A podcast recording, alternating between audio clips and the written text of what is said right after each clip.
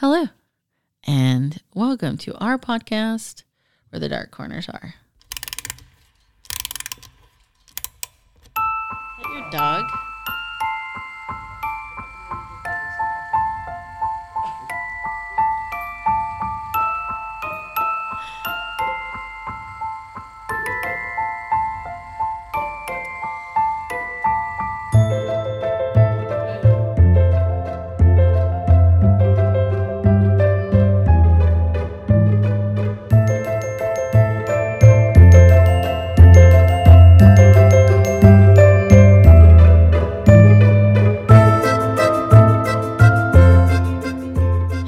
Hello, I am Dina, and I am your Dark Travels hostess.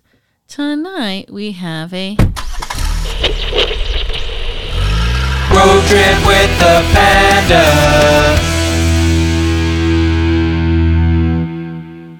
and a... In 1995, a team of paranormal travel podcasters found an abandoned cub in the haunted Arctic. After some kick-ass paranormal training and his first alien kill, he was ready.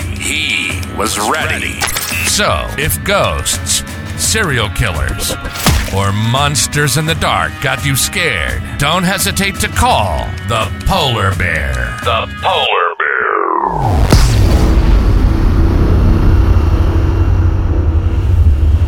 Look how interested they are in your intro. We're out here throwing games. He was dancing, and we're all looking at our phones. We were doing our training montage. The bear training montage was activated. You guys were on your phones. You guys were doing your B-team dance? B-team dance. We're the A-team. How dare you? You're missing one. You're missing one what? Oh, yeah. So, Samantha still doesn't have hers. Oh, yeah. No, I still don't exist. And Sam. Panda. Red Panda. Ooh, that'd be cool. That'd be good. Dude, you literally said that the last time. You came up with it. Did I? Yes. That's probably why I like the idea so much. That's catchy. Wow, that's a really good idea. Yeah. Who came up with that? Wow, I'm just so good. I'm just playing this out there. Did you hear Chewie's shout out at the very beginning? No. Did he rough? You forgot to mute yourself, and so when your thing started, it went... dog. And I was like, I wonder if she realized she was unmuted. No. It was a ghost. Couldn't just play along with it. Okay. All right. It's fine. I'll have to listen back. I love it. I love Chewy. He always deserves a shout out. He's chilling. He just likes the company. Right. Beautiful. He doesn't care for spooky. So it's actually been a minute since we've all been together. We won't point fingers. What? I got things to do. I don't even have an intro. Law school's so important. Right, yeah. Try to better yourself. How dare you? I'm not. She's like, I don't even have an intro, so do you need me? Right, I'll just chap out. Like, you guys won't even notice I'm gone. Anyways. All right, so tonight, we're actually going to talk about a pretty... Shall we give you a minute? I didn't know who was gonna make that noise. I was like, oh, it did turn down just a little bit. What number are you? I don't know. Yeah, I feel like we all feel a little loud, but it's okay. Loud. All right, so tonight we're actually going to talk about a very, I think, pretty awesome topic. If I came up with it myself, but didn't research anything. oh yeah! Shots fired. You should have had some audio cues ready. Right, this is such a good topic. I thought everyone else should do it. I'm your host. You should have came on to the game show way. You should have some buttons for some clapping. Oh, do you think you have one? Don't you? Not that one. Nope, not that. Ladies and gentlemen, it's time for another episode. Of serial killers. But not really. Well, yeah. Just killers. With Sierra. Yeah. Even Sierra has one? Wow. You were here? I forgot about you. But there's your... Right. There's your... Probably just cut it off right after the... Yeah. Not very smooth with that one. So, yes, we're going to talk about killer contestants who really killed it. Or them. Or whoever. Someone. Killer contestants. Yeah. I, like, kind of misunderstood the assignment, I guess, because mine was, like, more of a talk show than a game show, but he was on a show. Okay. Oh, well, did he win something? Was he on Where Dark Corners Are? A 25-year prison sentence. 25 to life. Well, yeah, no, I mean, I don't know. Do you watch game shows? I used to. What was your favorite game show? Well, Price is Right. Was Bob Barker? Goddamn. Price is wrong, Bob. That's right. Right. Jeopardy. Wheel of Fortune. Okay. Whammy. Oh, no, yeah. Whammy, no whammy, no whammy. That's a good one. Yeah. I've never seen Whammy. Really? Yeah. Seen well, you're Ukrainian. I think they changed the name a couple times, though. But yeah. Yeah, because now it's called, isn't it called Press Your Luck? Yeah. Well, that's what it was called, not Whammy. Mm-hmm. Well, I think it became Whammy or something like that. Someone online. Or other way around. Does it now. It's a shame. They still do it? Oh, wow. They just relaunched all kinds of them. Yeah, they just like to remake them, which is fine. Those old ones are good. Like Hollywood Squares was always cool. Can be funny, yeah. Yeah, there were some good ones. I like the Nickelodeon game shows, like Double Dare, Legend of the Hidden Temple. Yes, that was my jam. Where in Time is Carmen Sandiego? Was that a game show? I think it was. I know they had the computer game. Oh, I think, you know what? I think they did try to shoot that. Yeah, I think they tried to do something with that, but then basically we just had the Amazing Race. Oh. Which is the Amazing Race is cool too. I used to like Survivor, but that's not really a game show. It sure is. I watched The Challenge, and I wouldn't say it was a game show per se. It's like a competition show. Like, that's what we morphed from, right? Was like a game show where you were on a soundstage to like these huge competition shows. The audience shows. And stuff. Like Fear Factor, but... Mm-hmm. Mm. Survivor's good, though. Don't sleep on Survivor. I haven't watched it in a long time, though. I haven't either. It's still going. Probably about... It's still Jeff Props, yeah. Foxworthy. Well, and now those ones and Big Brother, because I like Big Brother. I've been watching that forever. Mm-hmm. But now they take the contestants from Survivor and Big Brother and Real World and put them all in the challenge. So that's kind of fun to watch, too, because you only saw them in, like, their Survivor world. So it's interesting to see them go into this other competition and see if they're as good at it in this other forum. So I kind of like that. Right. What was your favorite? Do you even have a favorite? Do you like game shows? Do you like watching American families win millions of dollars just by showing up and pointing at a screen? Show me the money! I think Wheel of Fortune was good. Family Feud's the best, though. As of right now, with Steve Harvey. I don't know really too much of these new ones after that. Well, Richard Dawson was the original. The kisser? Yeah. He kissed everybody. Hi, honey.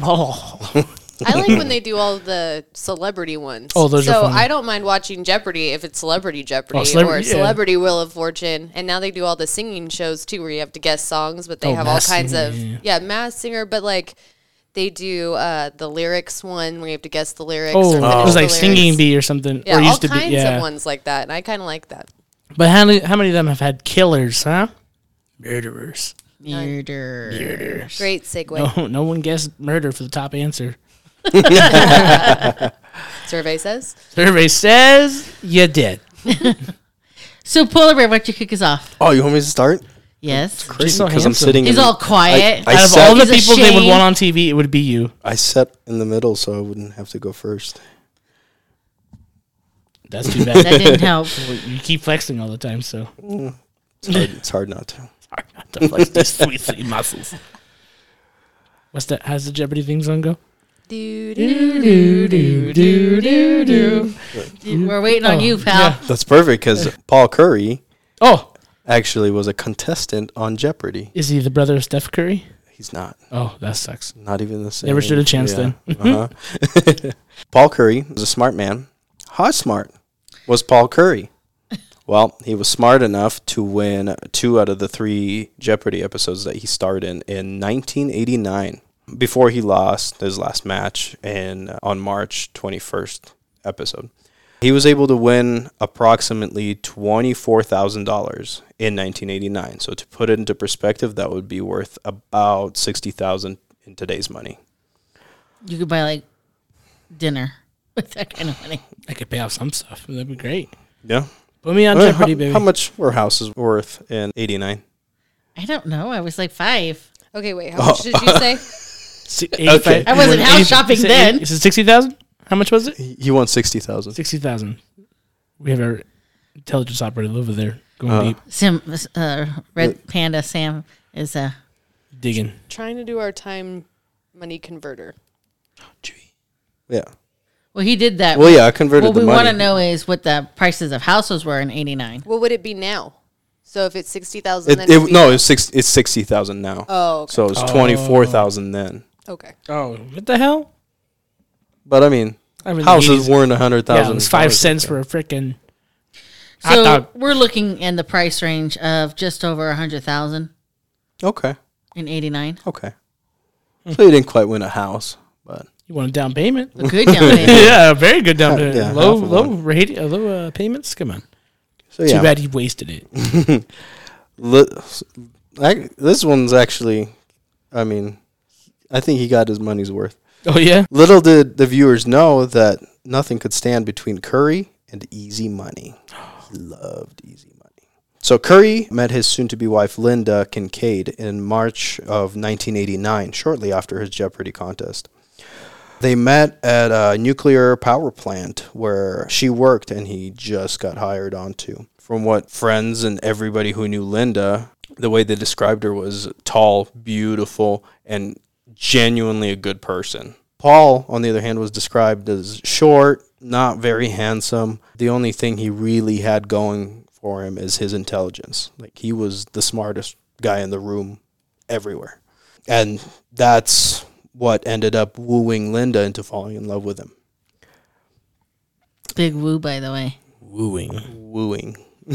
That, and he treated her like a queen. Like, he did everything for her, honey this, honey that, honeymoon stages. Linda was quite a bit older than Paul. She was 45 and he was 32. They got married. And they got married in 1992 in Las Vegas. Did you just say Las Vegas? Las Vegas. Nevada. Nevada. Las Vegas, Nevada. Everything seemed to be going fine in their marriage until Paul started to show interest in transferring all of their belongings, house, car, whatever, into his name, or making sure that his name was on it. He also tried to sign Linda up for $1 million life insurance policy. So, I guess no matter how much in love you guys are and, how cute everything and how great everything's going, that's throwing out some red flags. Well, $1 million life insurance policy that is a lot of money. Yeah. So Linda told her friends about it and they were like really concerned. Like, well, we like Paul, but that's pretty weird. But, that incident shortly got clouded by Linda finding out that Paul was really vague and never really kind of told her about his previous two marriages and that he had a kid with his previous ex-wife. So, she's like, well, what? There's trust issues going on and all this. So then Paul's like, you know what's going to fix our marriage? A cruise. So he booked him a cruise, go on vacation, and then was like, wow, that's really nice. We're going to skate right past the hidden child. How do you marry a man and not know that he has a hidden child? Well, in 89, I think things are a little easier. But still, he doesn't talk to this child at all. You can't find stranger things have happened. Yes. Have they? That's crazy. Just left, Like, did she even know him? Did you even introduce yourself before you got married, people? He's very intelligent. He's got big brain. He got big phone. Big wallet. So, yeah. She was mad, but he made it up by taking both of them on the cruise. On the cruise, however, they both fell sick to the Hanta virus and them and other passengers. However, Paul made it through fairly quickly, but Linda took forever to recover. Where was their cruise? Actually, I didn't look it up. I'm like, and now I just want to know. Well, now is you want a good cruise? Now you have well, I'm like, hantavirus, don't you get that from like deer and mice and like wild animals? I don't know. So how you get that on a cruise? He brought his own deer meat, in fact.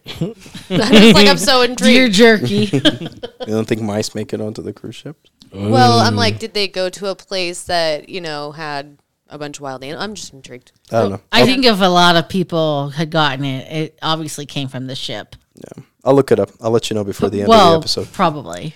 Allegedly. As so, Canada would say. He got through it fairly quick, but Linda was actually sick for a couple more weeks, and she seemed to be getting worse. But she just kept getting worse before she made like this spontaneous recovery, and everything went back to normal. So sounds like the poisoning was stopped being administered. Well, why you gotta spoil it? Because we knew it was coming. They finally put the smell or whatever in.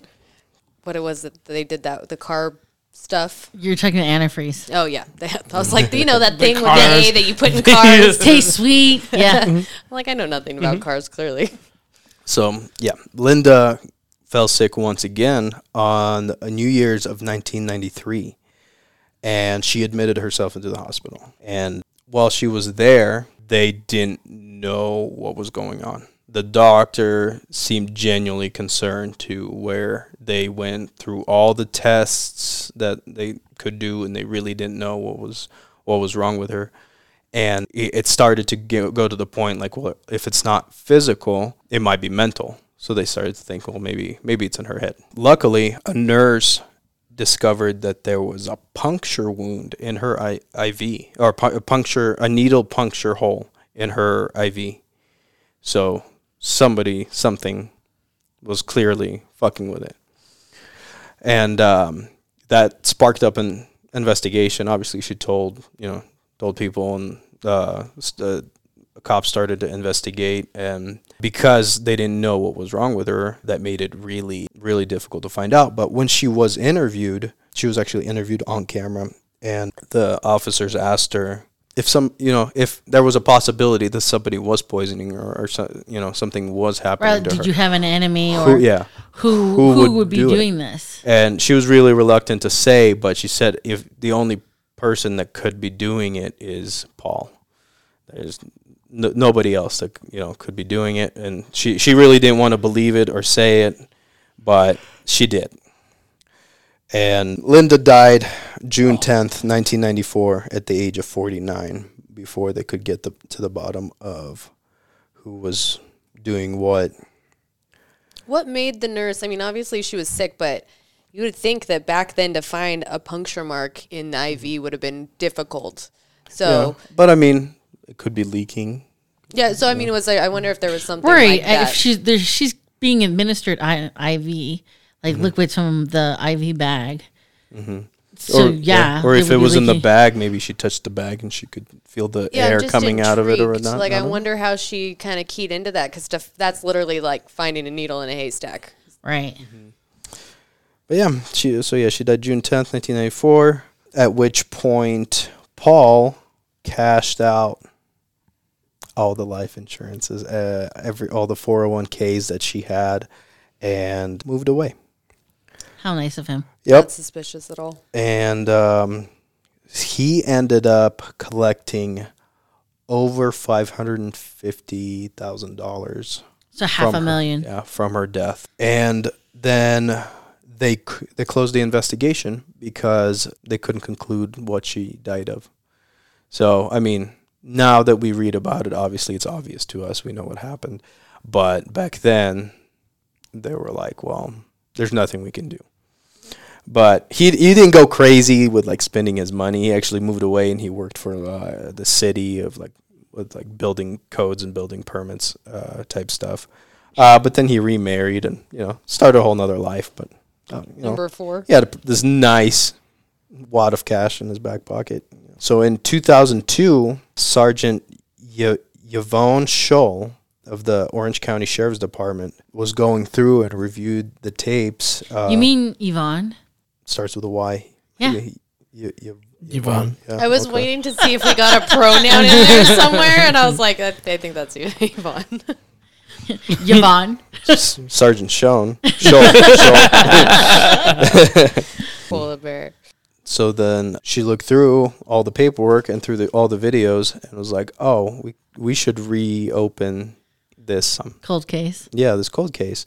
And because of, and then, there was other things. Like, he had no business working in the nuclear power plant. He didn't have any degrees. He was just smart. Mm. He didn't have the paperwork to, like, the college degrees. Yeah, to qualify for the position. Oh, and then another thing popped up to where they interviewed his ex-wife the wife he previous was married, wife. Previous wife, she actually said that towards the end of their marriage, she started to feel dizzy and sick and had the same symptoms. Yeah, it sounds didn't like. Know where it was coming from, and she's seen many doctors and took a bunch of pills, and no one really diagnosed her. After, because he started pushing her, he's like, well, you know, you're really sick. What if something happens to you? Maybe we should get this life insurance going. And she refused the life insurance, and then shortly after, he divorced her and then moved on to Poor Linda. Yeah. Let this be a lesson to all the married people out here. Hello, are you listening? If your husband wants a life insurance policy, make sure you get one on him too. Oh yeah, that was the other thing. Mutual assured destruction right here. That reminds me, with Linda, he's like, we should get you this life insurance, and then he tried to convince her, like, I don't need one because I'm so much younger than you. That's a problem. Sorry, I'm shouting from the rooftops right now. This is a problem, ma'am. Good. So yeah, they reopened investigation, and because everything, because of the updated toxicology. Toxicology report. Toxicology report. Yeah, they were able to find out that she passed away from nicotine overdose, even though she was not a smoker. I did hear about this one. Nicotine. Did her fingertips turn yellow? I think that's a sign. I don't know. I wasn't there. I wasn't there. A prolonged use, but you can give them rapid amounts of... Because I just heard a podcast talking about nicotine overdose. And like when you give it in liquid form, you can give them such an insane amount that it's like equivalent to smoking like 1,000 cigarettes at one time. Yeah, it's not the same as inhaling. It can be super quick. Okay. Yeah. Come to find out... They resumed the investigation and everything, and he was sprinkling tobacco because he was making lunches for her all the time, making her dinners and everything, but he was sprinkling the tobacco nicotine on her salad and stuff, in her salad dressing and stuff. And so that she would eat her lunches and get sick. And then finally, when she passed away, he injected her with a dose of liquid. That was potent, sounds like. Yeah, into the back of her ear. And she was also found, they found out that she had large amounts of Ambien in her system. So I kind of wonder if he got her Ambien and she passed out and then he injected her with it. Right. So she wouldn't struggle. Yep. So they didn't cremate her. They were able to take her body and do these tests, or they're working off previous test results. I'm not sure. I would imagine that when that poor nurse was like, hey, this is an issue, they weren't going to let him cremate her. Maybe. Because I'm sure someone like that that's smart enough is like, no, yeah, cremation. That's what she wanted. We don't need to ask the family. It's fine. That's what the paper said. Right. So on September 30th, 2014, Curry, being 58 years old now, was finally found guilty on charges of first-degree murder with special circumstances and insurance fraud. He was sentenced to a life in prison without the possibility of parole on November 14th of 2014. So 16 years he went without punishment with $500,000. Probably didn't spend it. Which in this day and age would be like closer to $1.4 million. So back then it was that much, but significant, right now yes, absolutely. It's a lot, yeah. What a guy. I just love that the women came in, did the work, and of course it was this one female detective who was like, I don't like this. I'm going to fix it. Women can dig. We will find all the skeletons. Oh, gosh. I would be a great PI. Women That's my future goals. As her retirement job. Oh, what is tobacco poisoning? Nicotine? Or nicotine. It's tobacco. Are you saying it as a question or as an answer? What is? It's what? His Jeopardy answer. It's my Jeopardy answer, yeah. Yep. You're right. You can't make Jeopardy references to someone that doesn't watch game shows. He looked right at me, and I could see it. I am fucked up. I was like, he does not understand this reference. And you guys were no help, not even a chuckle, to understand that he could just fake through this. I didn't even know what the hell you were talking about, Samantha. I got it. What is tobacco poison? That's all I said. You can't guess it after I already told you the answer. I'm not guessing it. I know the answer. Because I just told you. All right, Panda, you're up. Fuck that up. Mine's not as long. That's really not as long. Mine's pretty cut and dry, boys. There's no toxicology report. So I went with Family Feud. Everyone loves Family Feud. Yes. Steve Harvey was the host from... Steve Harvey died? No, Steve Harvey made it. Oh, good. He's still alive. He still does it. Living his best life out there. He's fucking... He's killing it. That's the guy. I like the other guy, though. The one before him. He had the beard. Kind of like the guy who did the... Kind of like the guy from Home Improvement. Kind of looked at him. Oh, it was him. Oh, was it the same guy? Yeah. Was it? Al. Is it really? His name was Al on Home Improvement. On the show, yeah. But yeah, it was him. Oh, it was him, huh? Good for him. I was like, those guys look a lot alike. That cold case is closed. Either way, in 2019, Family Feud aired an episode with the Blitnick family. One particular individual named Timothy Blitnick is one of the contestants. He makes it pretty big on the show because there's a clip of him out there from Family Feud. As a lot of people make a lot of funny answers or wrong answers, and he actually makes it on kind of the Archive Hall of Fame of the question was, what was the biggest mistake you have made at your wedding? And he said, I do. That's an ouch and a fucking half. That was his reply. So, I mean, in the video and stuff, he kind of goes, I didn't really mean, I'm sorry, honey, blah, blah, this and that, but I mean, it was his first answer, so I mean, I don't know. There's got to be some truth to that. Some Freudian slip right there. So it airs in 2020, and it just so happens to be his divorce is in, and him and his wife, Rebecca, just happened to be divorced in 2021. At some point, he had also snapped from a previous episode we talked about, and he had become a little bit more violent towards Rebecca, and she would even text her sister stating that she did not feel safe around him. He was dangerous, and he was just kind of off the deep end. So while they were still married, he was having violent rages against her? I'm assuming there was multiple signs, because they were married since 2009. They had three kids. So married from 2009, 2021, and 14 years marriage. So what he ends up doing is he breaks into the house after they've been divorced, and allegedly he had been stalking her, and he sees that another vehicle is outside the house where she's living, and he presumes it's another man. So he breaks into the house and he shoots her while the kids are in the house. So he shoots her up to 14 times. Wow. Rage much? Yeah. Overkill. So, sure. And the judge even specifies when he's in the court case, which happened this year, he had shot her, and then he said, you have some problems. You shot her while she was on the ground. Not one, not two. And he goes through the whole 14 sequence. 14 times while your kids are upstairs, snug in their beds, lying down. You executed their mother. Yes. He said, you're fucked up.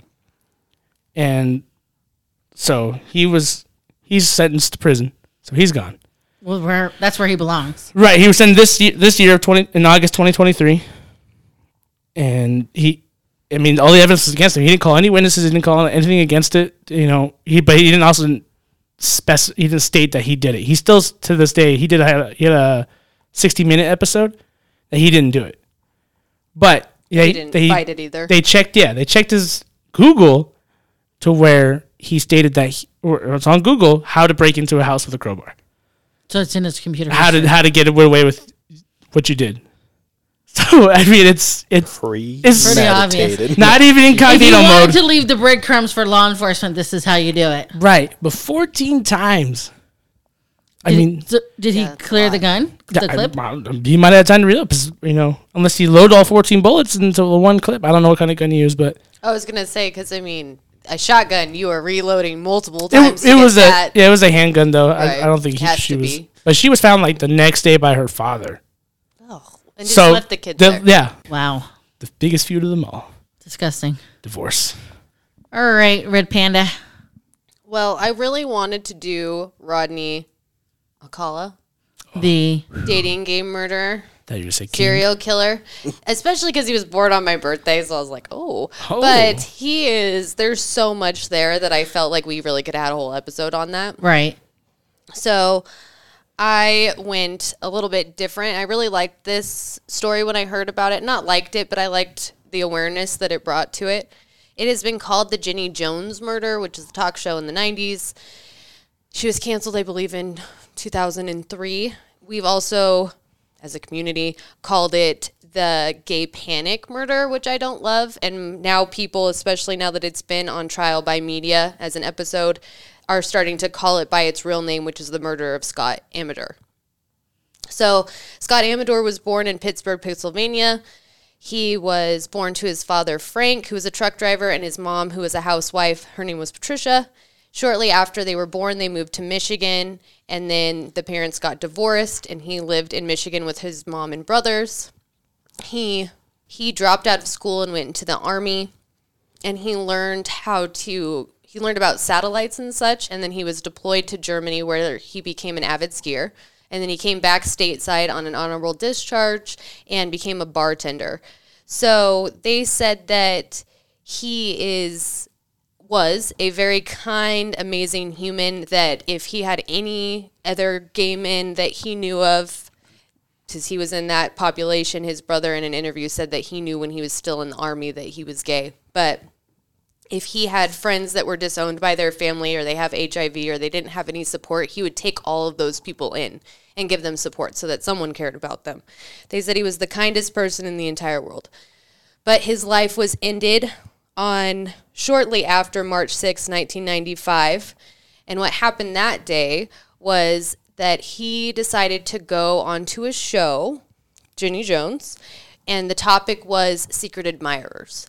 So his secret admirer, or the secret person that he liked, so how do you say that? His crush, I guess? Yeah, the person he had a crush on. Right? His name was Jonathan Smith. So Jonathan gets a phone call that he needs to appear on a show on March 6, 1995 to figure out who's secret admirers. He's super excited to find this out. When he walks out on the stage, he sees his good friend Donna Riley, and her friend, who is Scott Amador. He naturally assumed that he was there because Donna Riley had a crush on him. So he hugged her, and he hugged both of them, and he was excited to see them.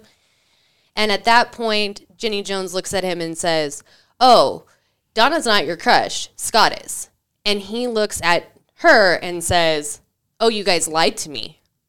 And you can tell he's really uncomfortable when you watch the footage. He feels very taken off guard. They snowed him. He thought he was coming for a same-sex crush. They knew this whole time that it was going to be, or for different sex crush. He knew the whole time they knew the whole time it was a same-sex crush. Should you watch the introduction before he comes out? And Jenny Jones is like, "How would you how would you tell your crush that you liked him? Would you send him a note and tell him in private in case he rejected you? Would you tell him a different way? Or would you bring him on a talk show to tell him that you were gay and hope that he was gay too? Let's bring out this guy." And it's horrible to watch. That setup is terrible. Oh, it was gross. It was a total gotcha moment. This poor guy comes out, and he is just so uncomfortable. However, it doesn't excuse what he does later. So he comes out, he's awkward, whatever.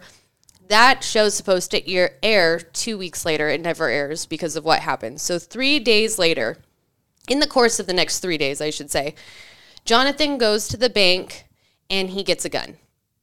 Scott has left a sexually explicit note. Oh, he goes to the bank and gets money. Sorry. Let me back up. That's not where they have the guns. What kind of I was going to let you roll with it. Yeah, my bad. Okay. I was it was different back then. I have been teaching since 7 o'clock yesterday morning for 2 days in a row. My brain is just dead. Okay, so let's back that up. So they do that taping on that day, on March 6th. Within the next 3 days, Jonathan gets a note from Scott that's very sexually explicit. This also bothers him. It's in his mailbox. He then goes to the bank and withdraws money. With that money, he goes and buys a gun and ammunition. He then goes 3 days later to Scott Amador's house, which is a trailer. I don't know why that's important, but everyone keeps mentioning that it's a trailer. He goes there and he knocks on the door and he confronts Scott about what happened. He's like, "Did you leave this note?" And Scott's like, "Yeah, I did." So Jonathan looks at him and he says, "Well, I need to go turn my car off." So he goes back out to his car, he grabs the gun, and he comes back and he shoots Scott multiple times in the chest. Mm. So Scott dies immediately, obviously getting shot in the chest. How would anybody else live through that? And at that point, He said he was shot twice. So at that point, Jonathan gets in his car and he drives to a local gas station. He calls 911. And so you can hear this 911 call, and he says, "Hi, my friend just got shot. Like, someone needs to come immediately." And they go, "Who shot your friend?" And he said, "His name's John." So he tells them who it is and who did it, because, like, I think that he was hoping that they'd go get help, and it was such a, like, irrational thing. So the cops show up or whatever, and shortly after, Jonathan is arrested. They asked him why he killed him, and he said, and I quote, "Because he played a really bad fucking thing on me," and then referenced the Jenny Jones show, because he was just so embarrassed. And it was that was what they used as the defense, right? That he was so overly embarrassed, and that apparently Scott had detailed a sexual fantasy on the show, and that just contributed to his embarrassment. I mean, you have to think it's the 90s, right? A lot of people aren't closeted. Right, homophobia is still a thing. I mean, even for Scott to come out on TV, he was opening... Unfortunately, he was opening a door of being abused by homophobics. And shunned. And correct. And then for Jonathan, who A, had no idea, B, was now going to be a target himself, because even though it sounds like he was heterosexual, it doesn't matter in some fucker's mind the difference. Yeah. So, I mean, like, unfortunately, it sounded like Jonathan was anticipating being a target of future harassment that he did not bring upon himself. Right. And I feel like he took all the rage out on Scott, where the showrunners really kind of duped them both. And, I mean... So you're both bringing up good points that we're going to talk about, and we're going to address that. Because, like, you think in the 90s, I think maybe Ellen came out in the 90s, maybe... That was not a thing that people were coming out. They just weren't. Right. And, you know, in reference to that show, I'm just going to point this out. When Ellen came out, her girlfriend or the person she loved or had an interest was an actress by the name of Laura Linney.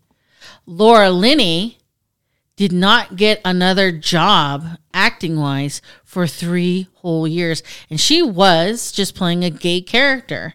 I don't think she's gay, but it doesn't matter. The perception. Fact that she was correct, this homosexual character that quote unquote came out, Hollywood blacklisted her for 3 years. And that's the environment we're in right now, right? So this poor guy gets outed on TV, and whether he's gay or not, if he's not gay, then everybody thinks you are. And to that, some level, there's some level of shame there in this environment that we live. We're not as open and accepting as we are now. Do we have many miles to continue to run, 100%, but we've come a long way from where the 90s and early 2000s. Right, and you said this was 289? It was 93, 95. 95. Yeah. So it did not help Jonathan at all, but his father was extremely homophobic. So his father even says that he was humiliated by the show's taping, that he didn't want his son to think, or he didn't want people to think that his son was gay. And he even said, "How would you feel if people thought you were homosexual?" We don't care, bro. Like, if you're not, you're not. But back then, that was very much the perception, right? And you can see how this guy was so overly embarrassed that this gotcha moment could just make it almost unbearable. Like, his whole reputation's ruined. His dad's going to hate him. Right. He's distraught. Right. So he was quickly arrested on March 9th, 1995. After he made that phone call, he was charged with first-degree murder, committing a felony with a firearm. But the judge permitted the jury to consider lesser charges, including second-degree murder. The prosecution's case was simple, right? The embarrassment does not justify murder. He was still murdered in cold blood. He premeditated it by going out and getting the money, buying the gun, going to his house. But Jonathan, on the other hand, he had a couple different defenses. So first of all, his confession was thrown out, because when he made that confession essentially on the 911 call, and then even when he made it to law enforcement, he had never been read his Miranda rights. He just was very forthcoming with that information. And, you know, due to the due process of law, because he had never been advised of his rights to not incriminate himself, they threw that out. But they had enough evidence otherwise. So the defense never denied that Jonathan fired the shots that killed Scott. However, they presented evidence that he had a long history of psychiatric and medical issues that decreased his capacity to make sound decisions. He had prior diagnosis of bipolar and Graves' disease. And so Graves' disease, because I didn't know this when I read this earlier, is a thyroid disorder that produces too much hormone. And that can cause anxiety, irritability, and sleep disturbances. So that could also show why he had such an insane reaction, because if he has this stuff that's making him super anxious, that might have just been way too unbearable, you know? Not that I'm justifying it still, but that does go into that. They also used what they call the gay panic defense, which to even say that that's a defense is just horrific. And ironically... It is actually a legal defense that states that an individual committed a violent crime due to temporary insanity related to unwanted sexual advances by someone of the same sex. Wow. And he has Scott's letter. I know. And videotaped footage of him making unwanted sexual advances and talking about a sexual fantasy on a talk show. So that's what they're going to use, right?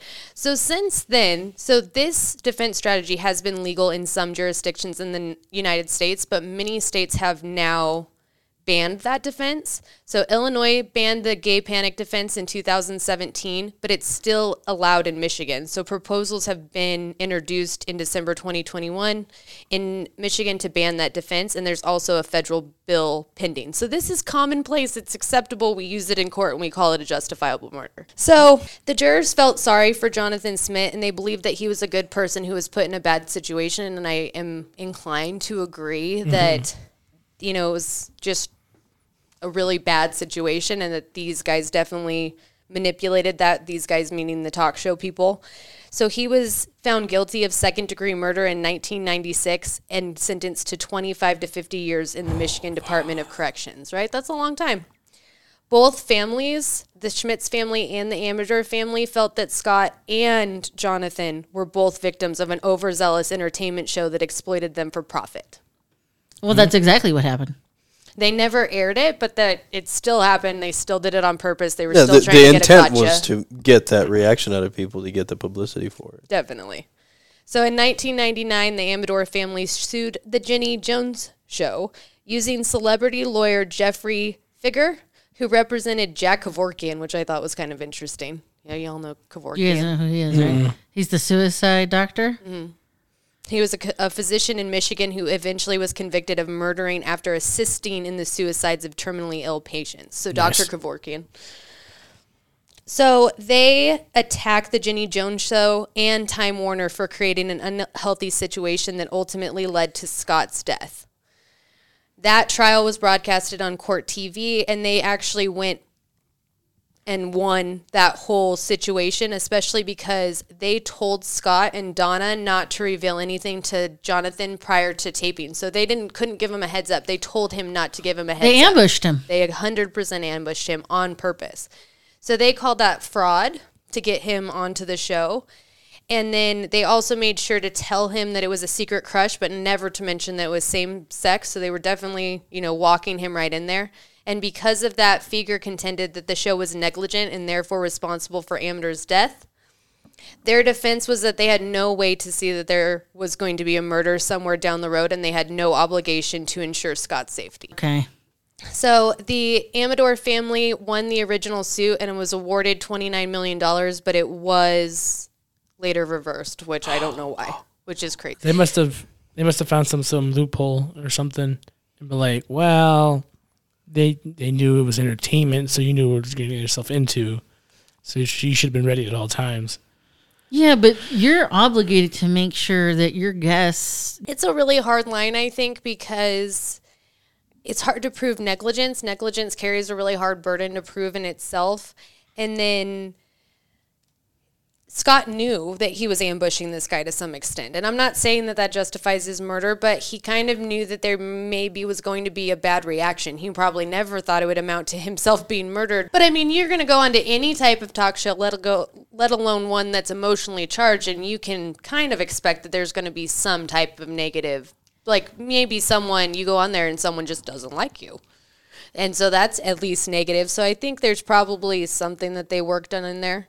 The other interesting thing was that Jonathan Schmitz verdict was eventually overturned because there was an error with jury selection, but he was retried and found guilty again and sentenced to the exact same sentence. And he was paroled at age 47 in 2017. Jesus. How old was he when he went in? It happened in 95, and he's 47 when he's 2017. So he was mid-30s then. Mid-30s. The math. 20s. Yeah, I'm like, I can't math that right now. Well, yeah, it'd be late 20s. Mm-hmm. Late 20s. Yeah. Yeah. Yeah, so that is my case for today. I liked this case. You know, the game show thing, people get spotlight and they get money, and, you know, that one's always kind of interesting to see what people do with that stuff. But I thought this one was interesting because I think it's crazy that gay panic defense was legal. Yeah, that's wild. Well, it sounds like it still is. In some places, right? And I thought it was absolutely crazy that a game, like, that just shows how bad media is, in that people will get you, you know, it didn't matter how they affected people's life. Or who they just wanted to basically sacrifice, right, for entertainment purposes. For ratings. Because their show is only an hour, but the harassment that follows the people that are participants, even unsuspecting ones, could last a long time.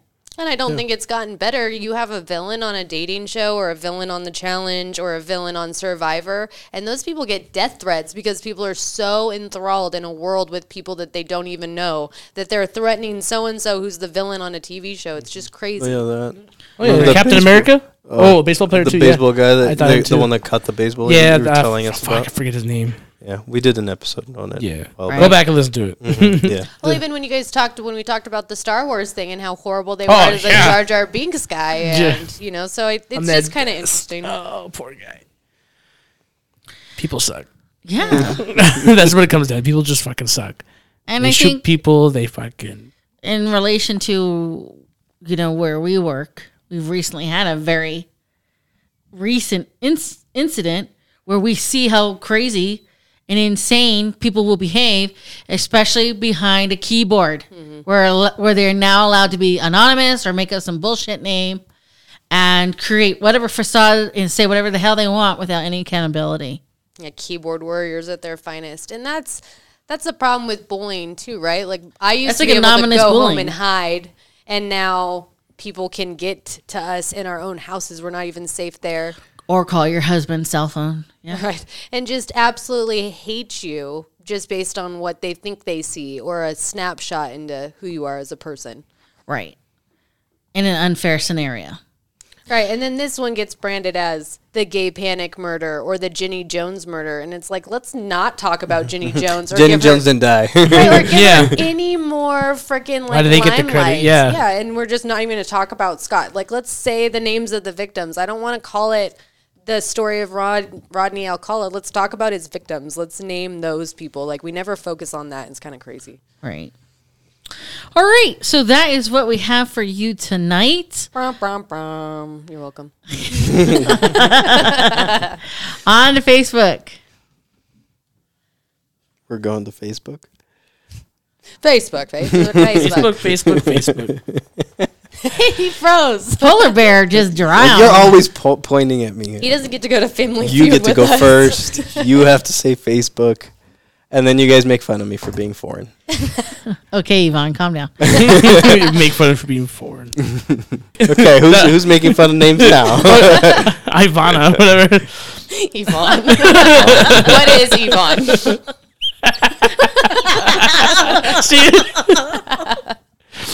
Yes, we do have a Facebook page. Yes, we do have a Facebook page. What is it? Facebook. Where the dark corners are. It's Facebook.com, you know. What is it? So if you're curious or interested and like to join, send us a request. We would love to see people go and comment. Maybe they had other contestants that we didn't talk about. Maybe we can do a part 2 if we get enough responses. Right, so that brings us to, if you have a topic or a serial killer or want Polar Bear to strictly take the lead and everyone else follow. Ooh. I thought we decided Panda was going to go next. Well, I am? With his big brain and big ideas. Big brain. Anywho, if you'd like to send us that information or your suggestion, you could send us at where the dark corners are at gmail.com. Corners is plural. Final thoughts, Red Panda Sam? I'm really glad it's not the dark corner, or that would get very chaotic. All the serial killers in one corner, all us normal people in the other one. I have no thoughts. Panda. I don't know. I want to go on a game show still.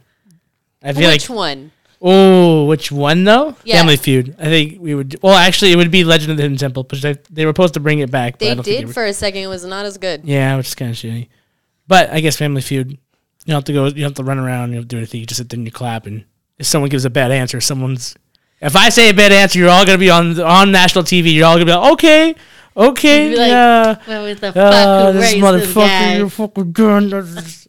You're lucky Steve's here. All right, Polar Bear. I don't know. Just thoughts about how money changes people. I don't even know if it changes people. They were just bad people to begin with, doing stuff for money. Paul was doing things before he met Linda. Okay, but if you were going to go on a game show, which one are you going on? Well, I do like the Family Feud one, but I would love the opportunity to whammy. No whammy, no whammy, no whammy. No whammy, right? So, all right. So until next time, please remember, only the few can find the beauty of the darkness, which is why we hope to meet you where the dark corners are.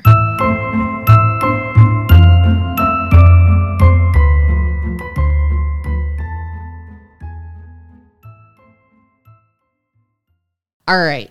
So until next time, please remember, only the few can find the beauty in the darkness. Shit. That's where we hope to see you.